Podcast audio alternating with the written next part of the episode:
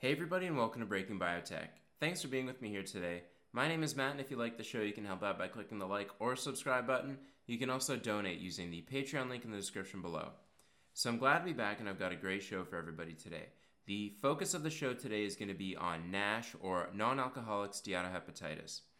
And the reason for this is that one company that I like called Madrigal Pharmaceuticals had an update in their phase 3 Maestro NAFLD trial with their thyroid receptor beta agonist, resmetirom. So we're going to focus on that, and then I want to pair it with my short thesis for Viking Therapeutics, and then we're going to talk about a bunch of other NASH candidates that are in the space today. Before we get into everything NASH, I want to start off by talking about Checkpoint Therapeutics because they recently had a big readout for their cosibelumab drug in metastatic cutaneous squamous cell carcinoma. The stock didn't quite move as much as I would have liked, but I think there's a couple of reasons for that, so I'm going to talk more about that and what we can expect from the company in the rest of 2022. I want to thank everybody for your support, appreciate everybody for tuning into the show and for continuing to engage with me on Twitter as well as on the channel itself, so please keep it up and it will allow me to get good guests on the show like we recently had with Sujal Shah, the CEO from CymaBay. So please check that out if you're curious about that company. Another liver disease adjacent company. I also hope that everybody's doing all right in this rough environment, I would say. Small caps in general continue to be hammered in the stock market. I think we're seeing a bit of a basing effect right now, but I don't want to make any calls and say that this is necessarily a bottom. What I am thinking about doing, though, is trying to add maybe a macro element to the show so that we can try to predict whether or not there's going to be weakness in a sector like the small caps, which the XBI is part of, or whether or not I should just increase my focus on potential shorts. And the reason for this is shorts would make for a great hedge in this environment, and I probably would have saved a lot of money had I been short a number of companies that I wanted to, but just didn't really want to incorporate into my portfolio. So I'm thinking about doing that, either macro or more shorting. And we'll see today a company that I did decide to take the plunge on and short, which is Viking Therapeutics. So we'll talk more about that. But if anybody has an opinion, I'm happy to take it under consideration. So please hit me up in the comments or send me an email at matthewlapoid@gmail.com or on Twitter at matthewlapoid. So with that, let's get into the show. And the first company I want to talk about is Checkpoint Therapeutics. And the reason for this is that they announced positive top-line results from the registration-enabling trial of cosibelumab in metastatic cutaneous squamous cell carcinoma. The company is trading at $2.39 a share, giving them a market cap of $200 million. The company was trading at like $1.80, $1.90, so if you took a position then and timed it right, you would have made a nice profit. Unfortunately for me, though, I took my position at like $3.30 or $3.40, so I'm still down quite a bit on the stock. The company's Q3 net loss was $11 million. Their net current assets sit at $50 million, giving them an enterprise value of around $150 million. For those who don't know, the company is an oncology company, so they're focused on everything cancer. There are two main assets. One is cosibelumab, which we're going to talk about today. And the second one is called olafertinib, which is a third-generation EGFRI. If I didn't mention it, cosibelumab is an anti-PD-L1 drug. And you might be asking, why are we interested in another company trying to get a PD-L1 drug to market, given that a number of large pharma have these assets and have massive budgets that can really execute on the commercialization of them in these different indications? And my response to that would be that Checkpoint's strategy is effectively going to be to undercut these existing PD-1 or PD-L1 drugs on price. And in this way, they're hoping to garner a significant market share in these indications by doing just that.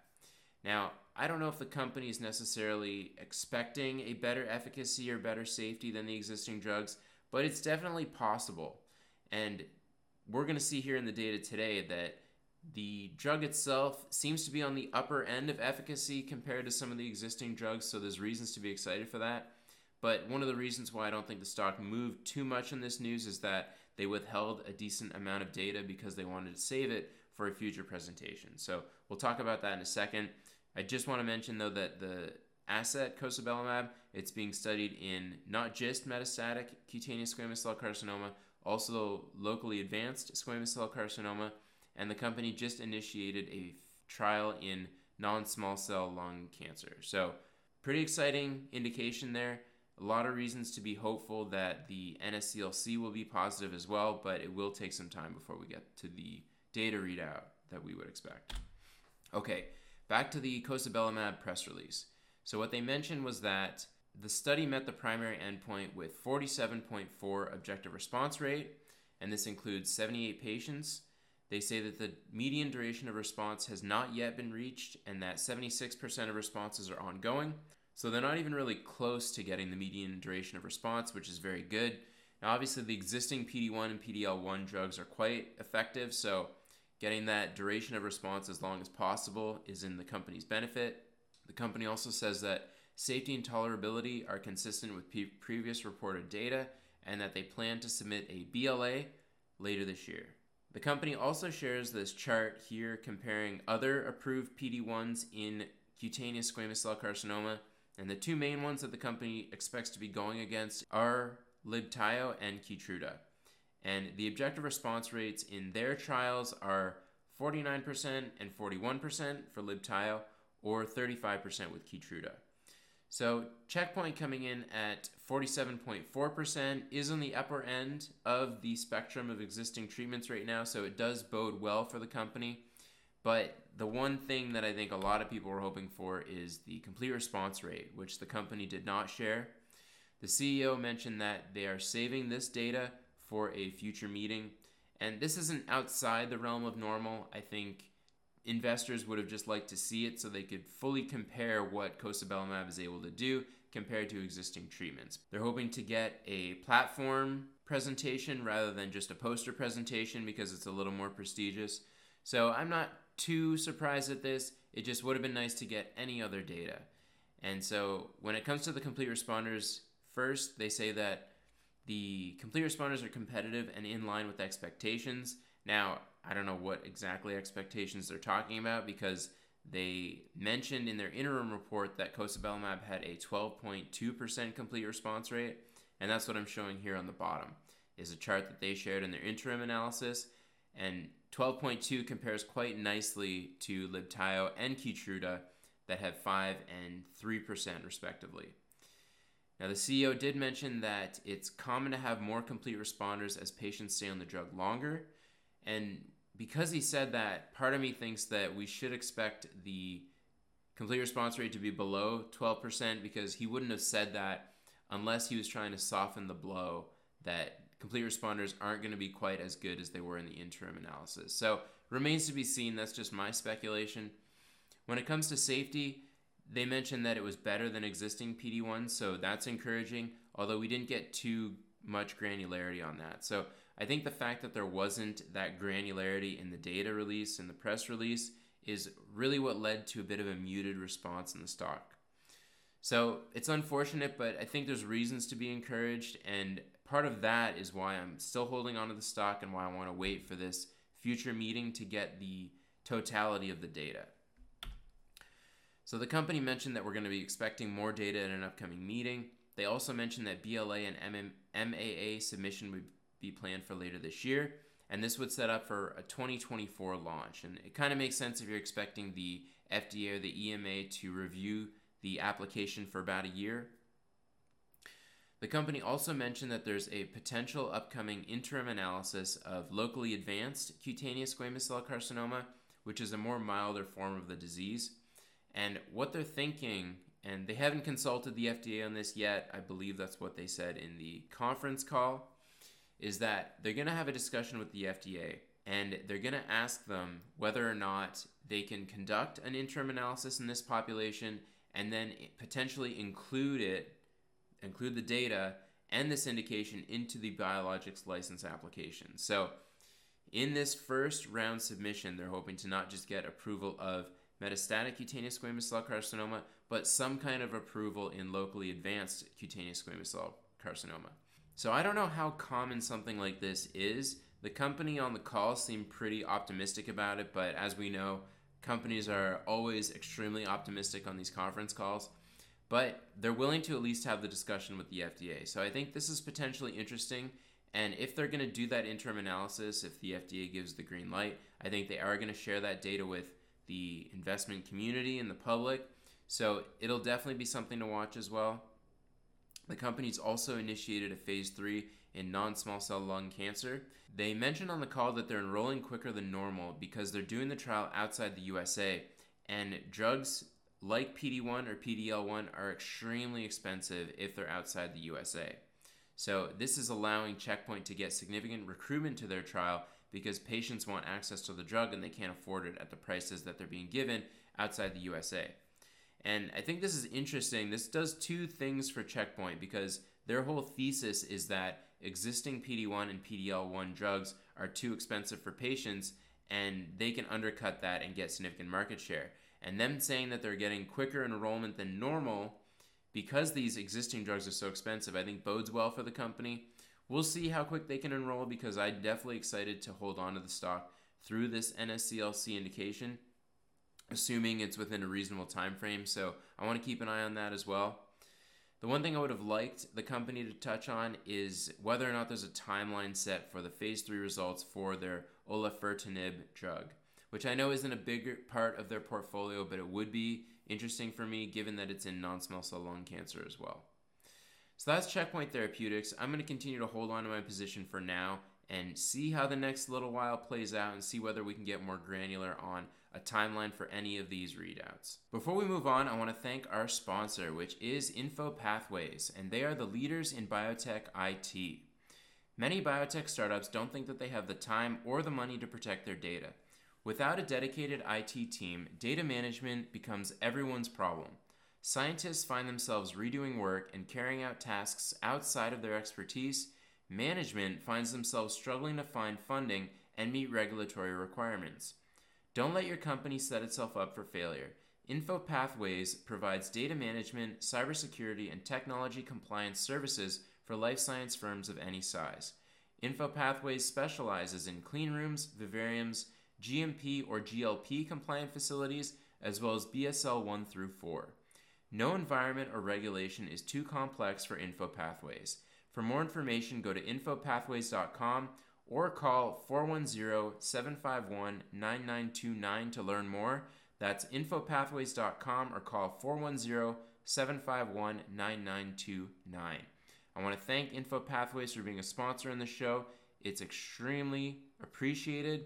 And check them out, guys, infopathways.com. Moving on, though, let's talk about the feature story for today, which is NASH. And I want to start by talking about Madrigal Pharmaceuticals. And the reason for this is that we saw positive top-line Phase 3 Maestro NAFLD1 data, which demonstrate resmetirom was safe, well-tolerated, and provided statistically significant improvements in key measures of liver and cardiovascular health. That's the title of the press release. The company is trading at $70.57 a share, giving them a market cap of $1.2 billion or an enterprise value of $970 million. Their Q3 net loss was $63 million and their net current assets sit at $230 million. And for those who don't know, Madrigal is focused on liver disease. Primarily, they're trying to develop resmetirom for the treatment of NAFLD or NASH. And resmetirom is a thyroid receptor beta agonist. And in this way, they're able to get really nice outcomes in patients that have some form of liver disease, either NAFLD or NASH. Now, they're doing two phase 3 trials. One is this phase 3 for NAFLD, which we're seeing the results for today. And the other one, the more important one, is this Maestro NASH trial, which they've guided that they're going to have results in Q3 of this year.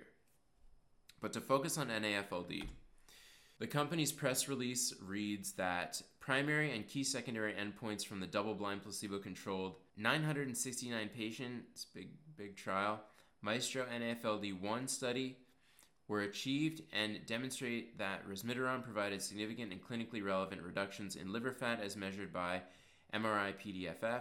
And then they also say that significantly reduced atherogenic lipids, including LDL-C, ApoB, as well as triglycerides were achieved. So these are the main parts of the press release. And if we want to look at safety to start off, this was the primary endpoint in the study. And you would think for a phase 3 that it would have been something efficacy related, but for some reason the company decided on safety. But For our purposes, we really do care primarily about efficacy, since in the space right now, the FDA has guided that they need to see either an improvement in one of two endpoints for the phase 3.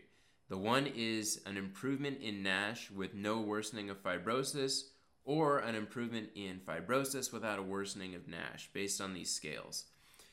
Now, this is an NAFLD trial, so it's not so much critical that they hit these points, since these patients don't really have NASH. So I think the primary purpose for this trial was really to get down to safety and make patients and investors feel confident that in a large-scale trial that the safety outcomes are pretty much balanced between the different groups.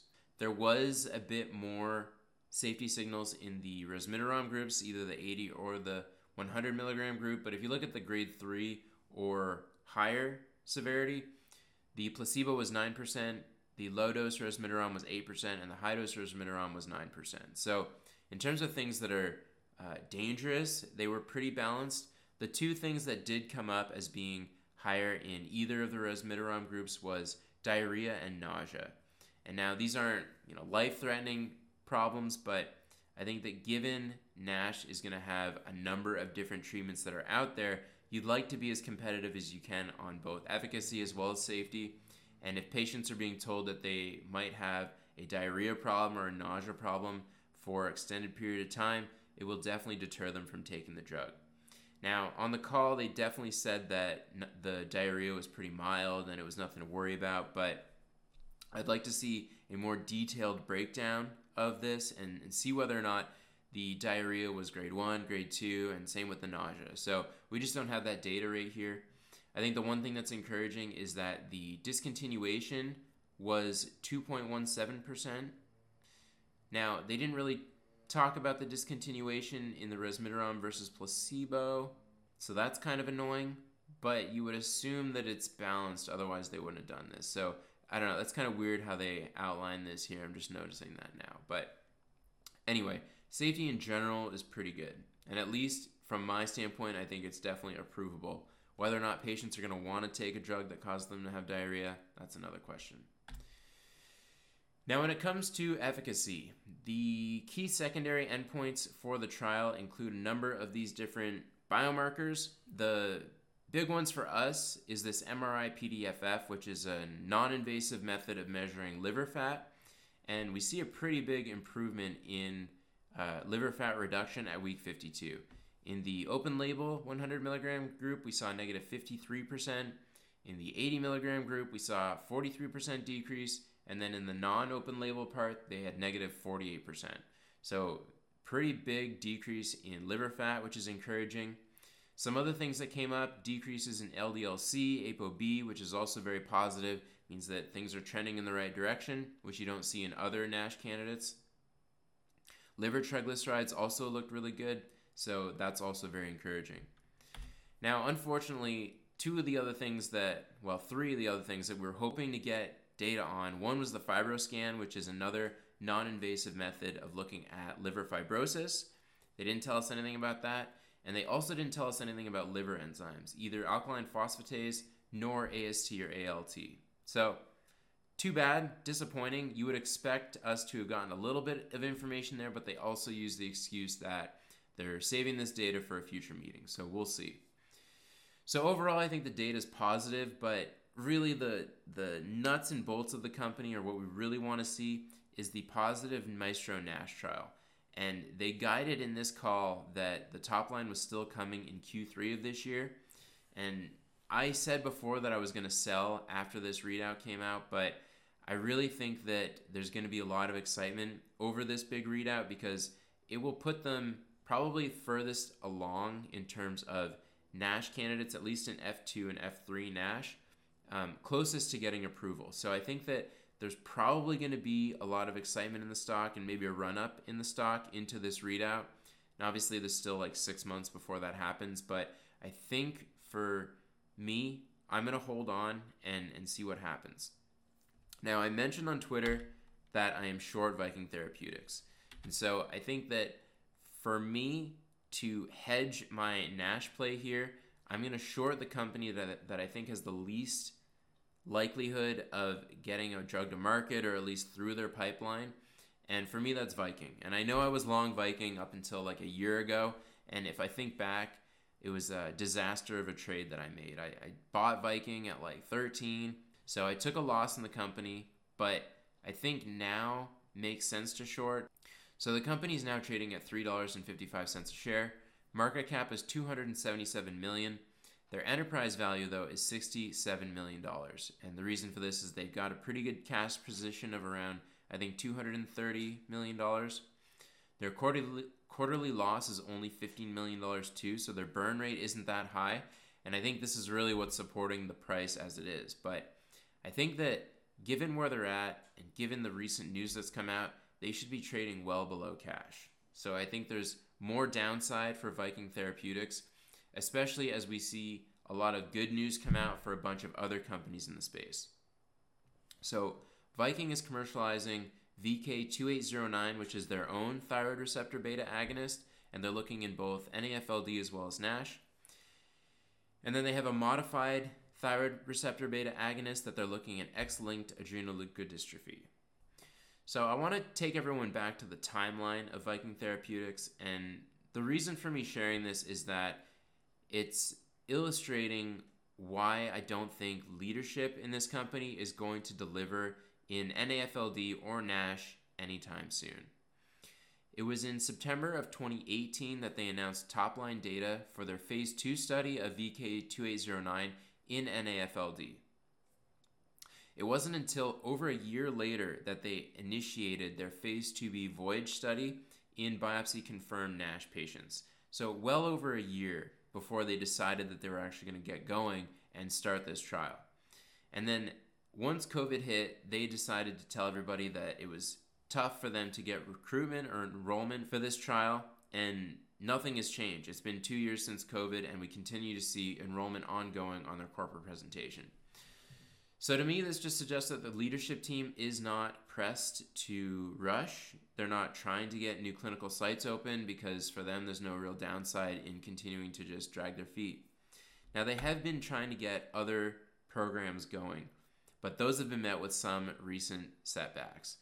So one in the past that they were trying to do is VK5211, and this was a SARM, I believe, that they were trying to do for a type of eating disorder or aging-related eating problem, but they took this asset preclinically and clinically even, and then they decided to just end it suddenly. They started development for VK0214, and they recently got this clinical hold issued by the FDA. So this is going to take some time for them to fix those hurdles. And now there's another program on their site, VK2735, which is a GLP-1 or GIP agonist. And this is just such a crowded space right now that I don't think Viking has any hope of getting any kind of market share with whatever they end up getting if they ever do get to the approval level with this compound. So my short thesis is that they're going to continue to have delays for VK2809 in NASH. They haven't guided in a long time on when they were expecting the trial to be enrolled, let alone when the actual data readout would be.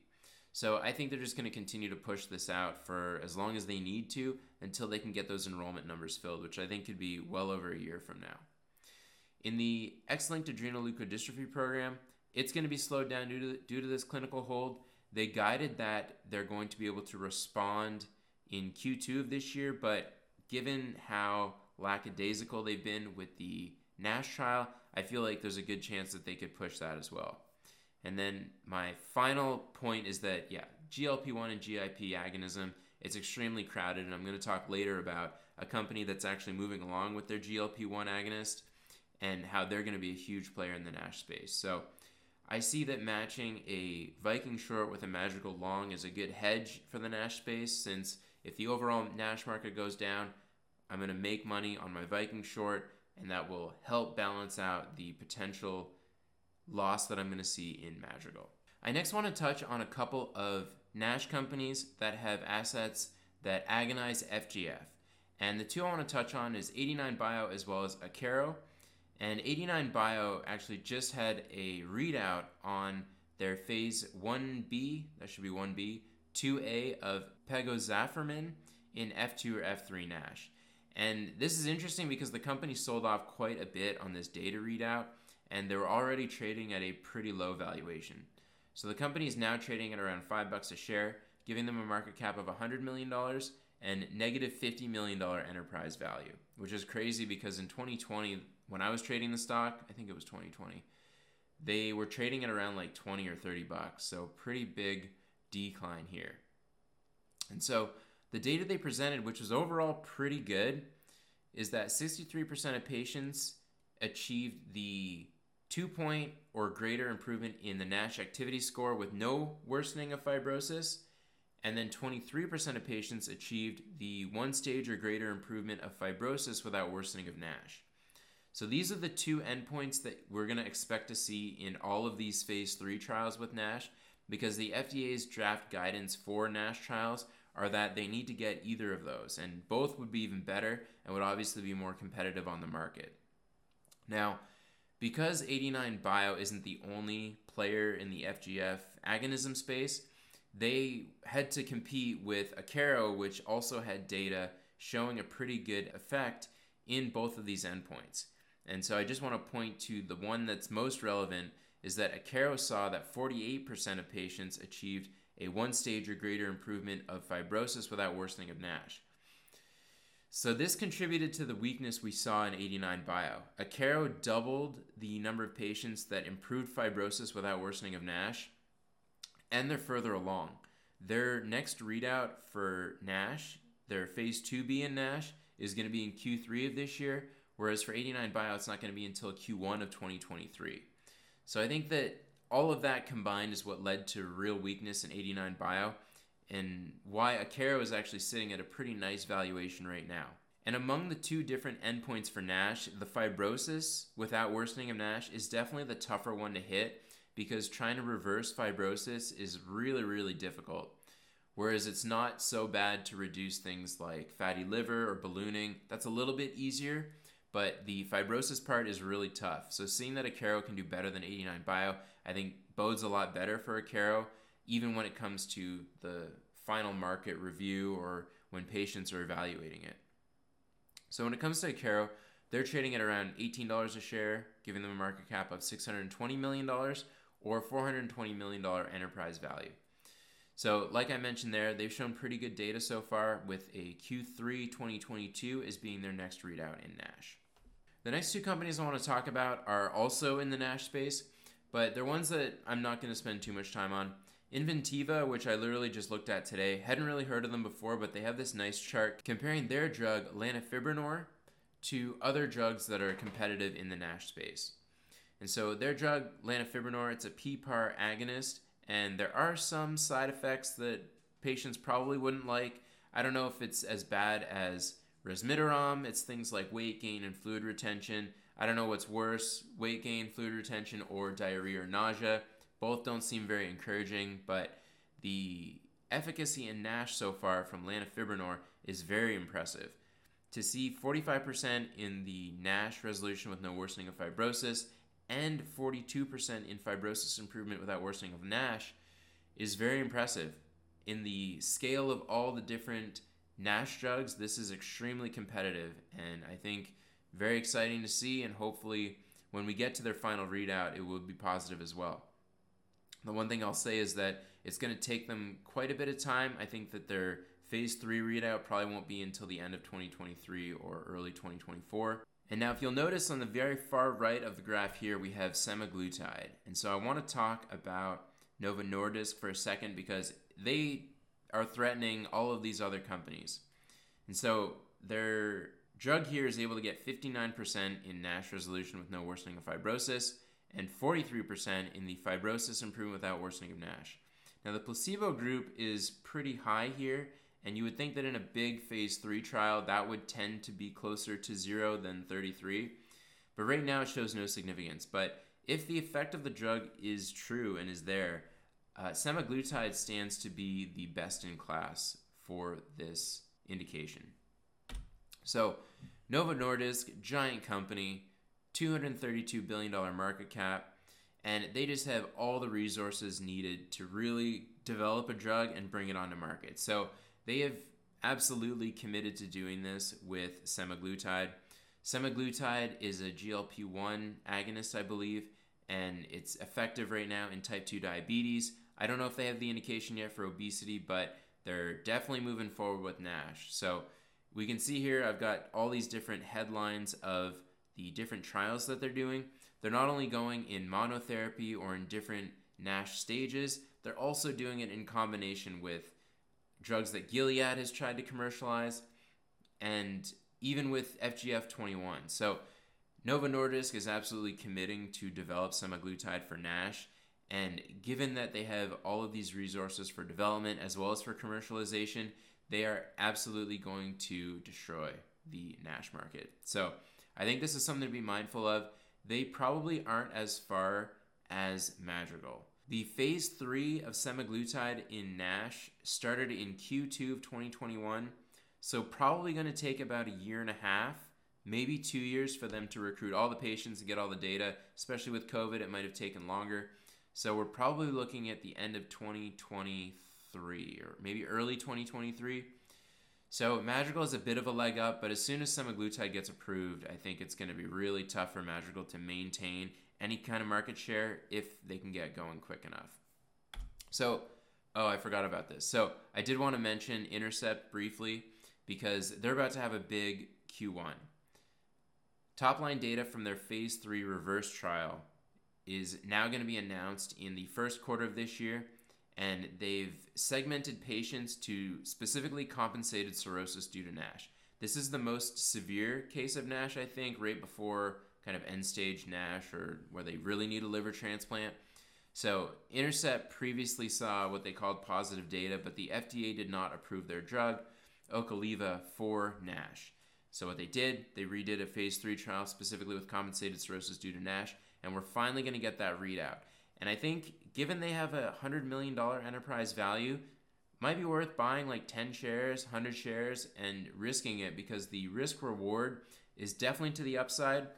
Ocaliva is already approved for PBC, and we talked about this a little bit with the CymaBay CEO in my last episode, so check that out if you want more information. So the downside is pretty capped for Intercept, and I think that there's a potential for them to have good data in compensated cirrhosis for NASH. So who knows? But I wanted to mention Intercept because they were the ones that first applied for FDA approval with their drug Ocaliva in NASH. So keep that in mind. So my overall takeaway, this is what I was going to say, very crowded space. Novo is a massive risk to all of these companies. Once they get approval, it's going to be extremely difficult for any other company to come in and commercialize and take any market share, especially because they're like an insulin company. So they're already dealing with patients that have diabetes, type 2 diabetes. So it's just going to be so tough for other companies. Now, I will say the flip side to that is that there could be potential for M&A with other large pharma because large pharma might see that Novo is killing it in the NASH space. And rather than starting from scratch, they might want to buy a Madrigal Pharmaceuticals and then just integrate that drug into their pipeline and start to take market share away from Novo. Madrigal is also going to be first to market, so I think that there's a real attraction there to large pharma for a de-risked asset in that way. I think that the Intercept data, if it's positive in what we're going to see in like a month or two, I think it'll be good for the sector, especially because they could be the potentially first late-stage approval. So if they see good data here, file the license application to the FDA, they might see approval in like early 2023, whereas Madrigal, I think it'll take a year from Q3 to get approval there. So I think that could be very positive for the sector. For Madrigal, the FibroScan info from the NAFLD trial is going to be very interesting because if we see that fibrosis in this population is going down, even though there's not as much fibrosis because it's NAFLD, I think that would bode very well for the readout in Q3. And then if they see good data in Q3 in their NASH trial, it could be the first F2, F3 NASH approval. And this would obviously be huge for the company. I think it bodes very well for them long term, even though there's still some logistical challenges with the drug that I talked about earlier. But I think I'm hedging that properly with a company like Viking. And I think that they're just not going to move quick enough to generate any meaningful value to shareholders. So for that reason, I am short. All right. Upcoming readouts that we want to talk about. I didn't really talk about the Biogen NCD draft decision, but that hurt my portfolio a lot. We are getting a readout for them in Q3 of another Alzheimer's trial with that other drug. The other Alzheimer's drug that lowers amyloid beta, that could really make or break Biogen. If they see positive data there, I think it could really turn the story around.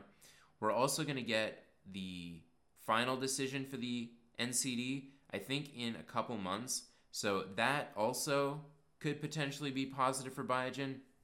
So keep your eyes out for that. I think otherwise, Karyopharm, we should be seeing Sienna results soon.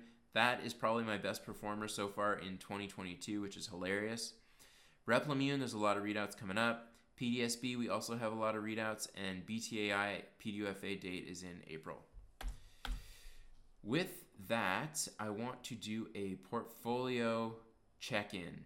And as you can see here, very red overall. Even some of these greens are very red. And the reason for this is that most of my portfolio is down.